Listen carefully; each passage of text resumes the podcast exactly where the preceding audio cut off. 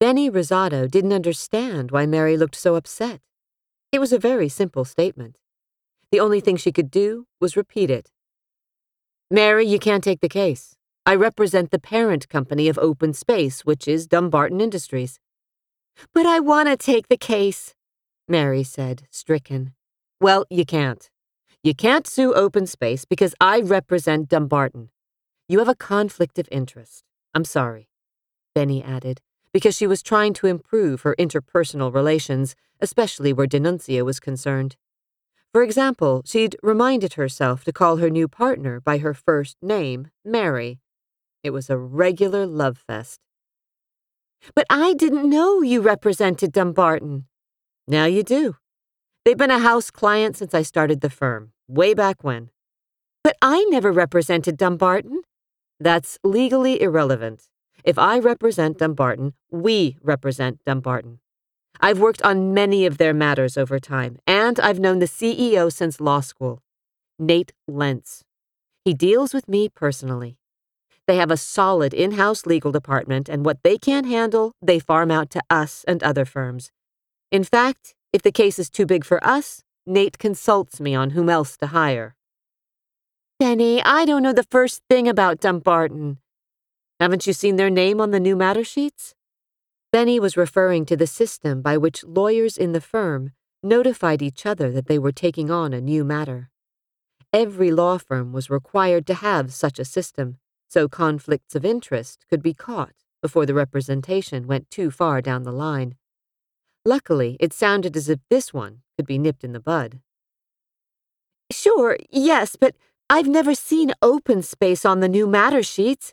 Have you ever represented open space? No, but I represented Dumbarton and several of the other subs. You have to decline the representation. Bennie noticed red blotches appearing on Mary's neck, a nervous tell. Bennie made a mental note to mention it to her before she stood in front of her next jury. Even though I never represented the parent? Only you did? Yes. How can I make this any clearer? A client of mine is a client of yours under the rules.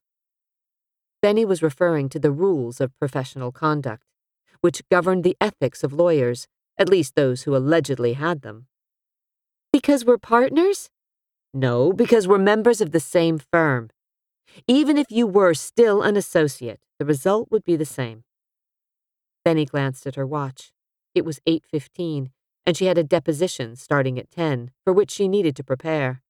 If they were going to keep talking, she had to get moving. She headed for the reception desk, and Mary followed. Are you sure that Dumbarton owns open space? Absolutely. Wholly owned or partially owned? Wholly. And it's a private company.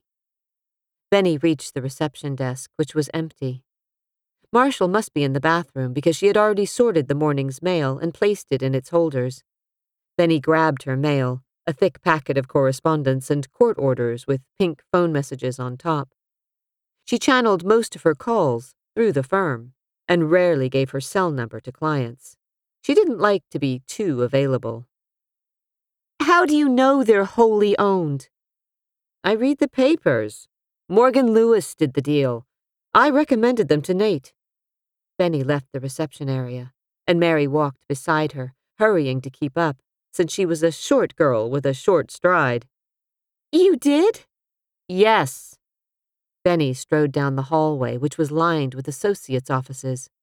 She noted with disapproval that they were empty, even though it was after eight o'clock, then remembered that two of the associates, Anne Murphy and John Foxman, were on a securities fraud case in Atlanta. That meant only Judy Carrier was late. But that child marched to the beat of a different drummer.